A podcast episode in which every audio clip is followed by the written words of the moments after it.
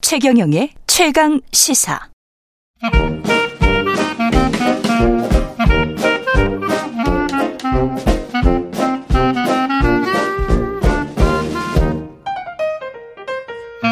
네, 최경영의 최강시사 월요일은 경제합시다 코너가 있는 날입니다. 서강대학교 경제대학원 김영익 교수 자리하셨습니다. 안녕하십니까? 예, 안녕하십니까?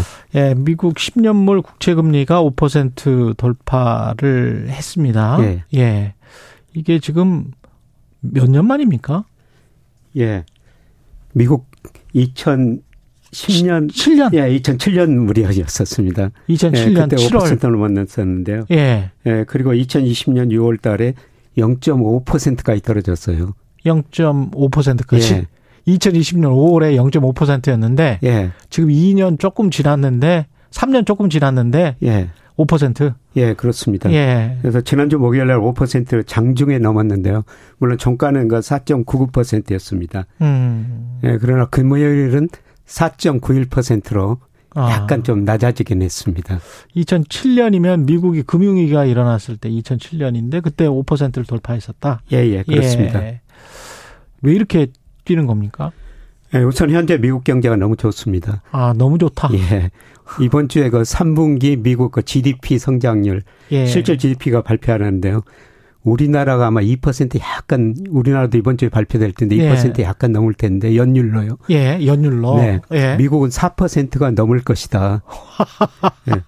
그만큼 미국 경제가 현재까지는 좋은 상태입니다. 대단하네요. 그래서 예. 연준의 그 통화정책 목표가 고용 극대화하고 물가 안정인데요. 음. 지난 9월 고용이 33만 6천 개가 늘어나 버렸어요. 예. 시장 예산 기한 17만 개였는데요. 그렇죠. 거의 두 배 가까이 늘어나 버리고 어. 예, 물가도 지난 9월과 3.7%로 연준 목표치를 훨씬 넘어서고 있죠 아직까지. 아. 예, 그리고 최근에 그 이- 중동 사태, 예. 그거는 유가가 오르면 또 물가가 오를 것이다. 그렇죠. 그리고, 예, 또 파월 연준 의장이 예, 기자들한테 뭐 최근 그 국제 상승률 장기 금리가 이렇게 오르는데 어떻게 생각하느냐. 음. 그러니까 뭐 단기적인 문제도 있지만 구조적인 문제인 것 같다. 뭐 음. 이런 거를 합리화하면서 일시적으로 저 장중 5%를 넘었었습니다. 그렇군요. 이게 미국 국채금리 10년 만기 국채금리가 뛴다는 건 이게 일종의 이제 기준점 같은 거잖아요. 세계 예, 그렇습니다. 금리에. 그럼 각 나라도 다 뛰는 뛰는 겁니까? 예, 그렇습니다. 예. 예, 돈이라는 게 눈이 있어가지고 수익률 높은 데로 이동하게 돼 있거든요. 음. 그래서 미국 금리가 높으면 미국으로 다시 돈이 몰려들 것이다. 음. 그러면 다른 예. 나라에서도 돈이 빠져나가지 않기 위해서는 다른 나라 금리도 같이 올라야 되죠. 그렇죠. 예, 그래서 우리 금리도 같이 오르고 다른 뭐 전 세계적으로 같이 금리가 올라버린 겁니다. 예, 이 지금 말씀드리는 거는 이제 시장 금리를 예, 말씀드리는 시장 금리죠. 예. 기준금리 한국은행에서 하는 거는 똑같이 3.5%인데 무슨 말이냐 이렇게 생각하실 부분도 있을 것 예, 있을 것 같아서 예. 예, 기준금리는 우리나라도 10년물 국채금리가 올랐잖아요. 예.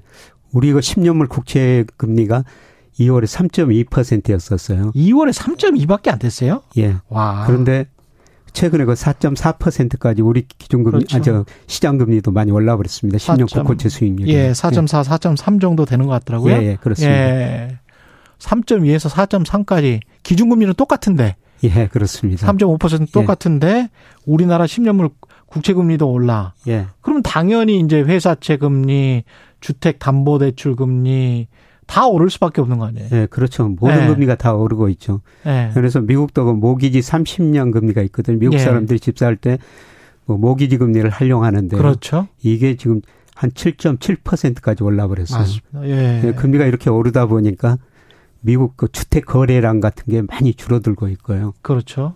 예, 그 다음에 또 미국 타- 소비자들이 은행에서 빌린 돈 이자도 지금 많이 갚아야 돼요. 음. 이게 가처분 소득이 2021년에는 1.3%였는데요. 예. 최근에 보니까 2.5%로 아, 많이 이것도 거의 두 배 올라버렸습니다. 정도 예. 100% 가량 올라버렸네. 그러니까 이- 이자를 뭐 가처분 소득에서 한 10만 원 냈다면 예. 한 10, 한 8, 9만 원 지금 내고 있는 겁니다. 그렇죠. 예. 아, 이 정도로 그러면 이제 소비가 위축될 수밖에 없고. 예, 그렇습니다. 예. 그래서 가장 중요한 문제는 이제 미국 국채 수익률이 떨어지려면은 물가 상승률이 떨어지든지 경제 성장률이 떨어져야 됩니다. 음. 그런데 앞으로 그 소비가 좀 위축될 가능성이 높아요. 이, 왜냐하면- 이런 상황 때문에 예, 예. 왜냐하면 이렇게 금리가 오르니까 가계 이자 부담이 늘어나니까 소비를 줄일 수밖에 없고요. 예. 예, 그다음에 미국 사람들이 그동안 소- 저축은 덜하고 상대적 소비를 많이 늘려버렸습니다. 예. 예를 들어서 작년에 미국 가계 저축률이 3.3%였는데요. 이게 2007년 2.5% 이후 가장 낮은 수준입니다. 음. 그러니까 모아놨던 돈을 많이 써버렸고요. 그 다음에 가장 중요한 거는 미국의 가처분 소득, 실질 가처분 소득이 오히려 줄어들고 있어요. 예. 임금은 올랐는데 물가보다 더 오르기 때문에 그렇죠. 소비할 여력이 줄어들고 있다는 거죠. 음. 예, 그래서 금리를 결정하는 가장 중요한 게 경제 성장의 물가인데요. 그렇죠. 예, 미국 GDP의 소비가 차지하는 비율이 거의 70%거든요. 뭐 아. 이런 식으로 이제 소비가 줄어들면은 음. 경제 성장률이 낮아지고 물가 상승률은 낮아지면서 이제 점차 금리는 떨어질 가능성은 있습니다. 근데 그거는 이제 장기로 봤을 때 그런 것이고 예. 지금 당장 페드 입장에서는 연준 입장에서는 어 이게 확실하게 인플레이션이 거치는 걸 봐야 그렇죠. 그래야 금리를 올리는 걸 중단하든지 내리든지 하겠다라는 거잖아요 입장이 예, 그렇습니다. 예 그래서 지난 그 9월 FOMC라고 금리 결정 회의가 있지 예. 않습니까? 어, 대부분의 연준 의원들이 의원들이 이번에 금리를 올해 한 번 더 올리겠다. 음. 예, 그렇게 예상을 대부분이. 했는데요. 예. 근데 시장 예상은 좀 다릅니다. 예. 지금 미국 금리가 연방 기금 금리가 5.25에서 5.50%인데요. 예. 이거를 내년 5월까지 올리지 않고 그대로 유지하다가 음. 6월부터 내릴 것이다. 시장 예상은 지금 연준 의원들하고 생각이 좀 다릅니다. 아, 연준은 한 번 올렸다가 예, 5.5에서 5.75로 올렸다가 예, 예, 그랬다가 내릴 것이다. 예.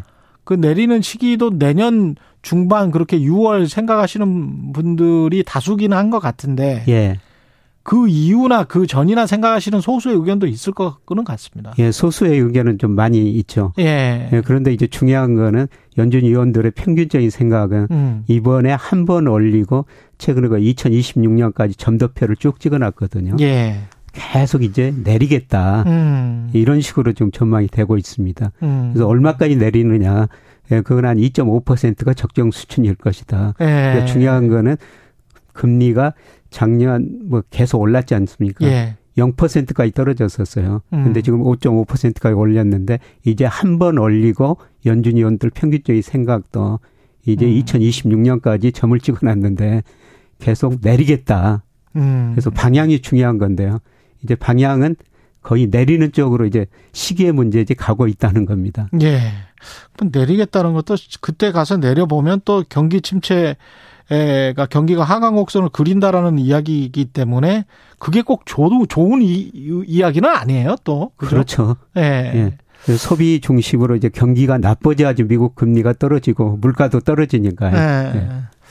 아, 좀 안 좋습니다. 경제가 전 세계적으로. 우리 주식시장 분위기도 굉장히 좀 안 좋은 것 같습니다. 예, 8월 초에 우리 코스피가 2660까지 갔다가 음. 지난 주말에 2400이 깨졌죠. 예. 그래서 미국 금리 오르고 미국 주가 떨어지고 외국인들이 팔고 또 우리 금리까지 오르니까 금리가 오르면 주가는 일반적으로 떨어지는 게 상식이거든요. 그렇죠. 예, 그래서 우리 주가도 지금 많이 떨어진 상태입니다. 이 언제까지 이렇게 지지부진한 또는 계속 하락하는 이런 상황이 될 거라 보세요? 예, 저는 뭐 11월 중순가 하면 좀 나아지지 않을까. 예, 11월 그렇게 중순? 생각합니다. 한 달쯤 뒤에 예, 예. 뭐 근거는 예. 그때 가면은 저 미국 거 소비가 둔화되면서 아마 미국 10년 국제 수익률 좀 더 낮아질 수가 있고요. 음. 예, 그리고 중요한 건 우리 수출이에요. 우리 수출이 그동안 감소했는데요. 우리 수출이 10월부터는 전년 동월 대비 좀 증가하는 모습이 나타나고 있거든요. 음, 예. 예를 들어서 오늘 그 20일까지 간세청이 발표하는데 예. 10일까지 보니까 일평균 수출이 9.2% 전년 동기 대비 거의 1년 만에 증가한 겁니다. 아. 이게 그 11월 초에 발표되거든. 11월 1일 날 발표되는데 예, 좋은 사인이네요. 예. 이런 것들이 발표되면은 음. 그래도 한국 경제에 대한 외국인들의 시각이 좀 달라지고요. 음. 외국인들이 우리 지금 환율도 제가 보기에는 뭐 1,350원, 그렇죠. 코스피도 2,400 밑으로 떨어졌는데 예. 우리 이거 명목 GDP 유동성 이런 수출에 비해서는 환율이나 주가가 제가 보기에는 저평가 영역에 있는 것 같습니다. 이미 저평가 영역으로 들어왔다. 예예. 예. 뭐 이- 뭐 저같이 생각하는 일부 애국인들도 있을 텐데요. 음. 이런 사람들이 아마 주식을 좀 사면서 음. 11월 뭐 초 중순 가면서는 예, 점차가 외환 시장이나 주식 시장이 점차 안정되지 않을까 안정되지 그렇게 않을까. 생각하고 있습니다. 예. 그러면은 한은은 어떻게 행동을 할까요? 우리 한은도 인플레이션 이런 거 그 지표만 보고 있습니까? 다른 것도 보겠죠? 예, 한은이 계속 3.5% 금리를 뭐 동결하고 있는데요. 예. 뭐 금리뿐만 아니라 경제 성장률, 예, 그다음에 가계 부채, 음. 예, 그다음에 뭐 요새 지정학적 리스크 여러 가지 교류를 해 가지고 금리를 결정하거든요. 예. 예, 그런데 지금 3.5% 그대로고 유지를 할 것 같습니다. 가장 음. 중요한 게 물가인데요. 우리도 9월 물가가 좀 높아졌습니다만은 뭐 정부나 하는이나 연말 가면은 물가 상승률, 소비자 물가 상승률이 3% 초반대로 떨어질 것이다. 그리고 내년에는 2%대 진입할 것이다. 음. 뭐 이런 전망을 하고 있는데요. 뭐 저도 제가 가지고 있는 모델로 전망하면 비슷하게 나오거든요. 예. 앞으로 물가가 가장 중요할 텐데 물가 상승률이 점차가 둔화될 거로 보고 있기 때문에 음. 물론 물가 상승률이 둔화된다는 건 소비가 그만큼 또 별로 안 된다는 겁니다. 예. 예. 그런데 그러면 우리는 금리를 인하할 가능성이 높다. 앞으로는 우리가 아마 미국보다도 금리를 좀 더 빨리 인하할 수는 있습니다. 좀 더 빨리 인하할 아. 예, 것이다. 왜냐하면 우리 경제가 지금 미국보다도 더 성장률이 낮고요. 아. 그리고 우리 물가 상승률이 미국보다 더 지금 더 낮고 그 다음에 더 빨리 낮아질 수가 있습니다. 음, 그러면 아까 내년 6월쯤이 다수 의견이라고 했잖아요. 미국은 금리 인하 시점이. 우리는 언제로 보세요? 저는 빠르면 내년 1, 4분기 정도라고 보고 있는데. 1, 4분기에. 예, 이거는 물가는 좀 지켜봐야 되겠습니다만. 예. 아마 우리 물가 상승률이 미국보다 3% 연말에는 가고요. 예. 어, 내년 1, 2월 가면서 2% 후반에 진입할 가능성이 높습니다. 근데 경기가 좀 안 좋은 상황에서 지난번에 중국도 그 지준율을 낮췄었나요? 금리를 살짝 낮췄었죠. 예. 조금 낮췄었죠. 예, 지준율을 먼저 낮추고 금리도 금리를 조금 계속 조금 낮추고 낮췄었죠. 있습니다. 그랬을 때 사실은 외국인들이 아, 저 정도 금리 인하를 할 여력밖에 안 되는구나. 그렇게 해석을 한, 한 건지는 모르겠습니다만은 별로 반응은 좋지는 않았거든요. 외환 시장이나 뭐 주식 시장이나 예. 중국 주식 시장이나 어떻게 보세요? 우리는 금리를 인하하면 그게 좋은 시그널로 받아들이는 건지 아이고 근데 인하도 확 하지는 못하는구나. 정말 안 좋구나. 뭐 이렇게 받아들이는 건지 어떻게 보십니까? 경기에 대한 나쁜 시그널을 금리 인하가 주는 거죠. 경기가 나빠지니까 물가 상승이 떨어질 것이다. 그렇죠. 예, 그런 의미에서 뭐 저 부정적인 시각을 그줄 수가 이- 있는데요. 이게 전통적으로 보면 그렇잖아요. 예. 예. 예, 그런데 이게 이제 금리를 인하한다고 당장 소비 투자가 증가한 게 아니라요.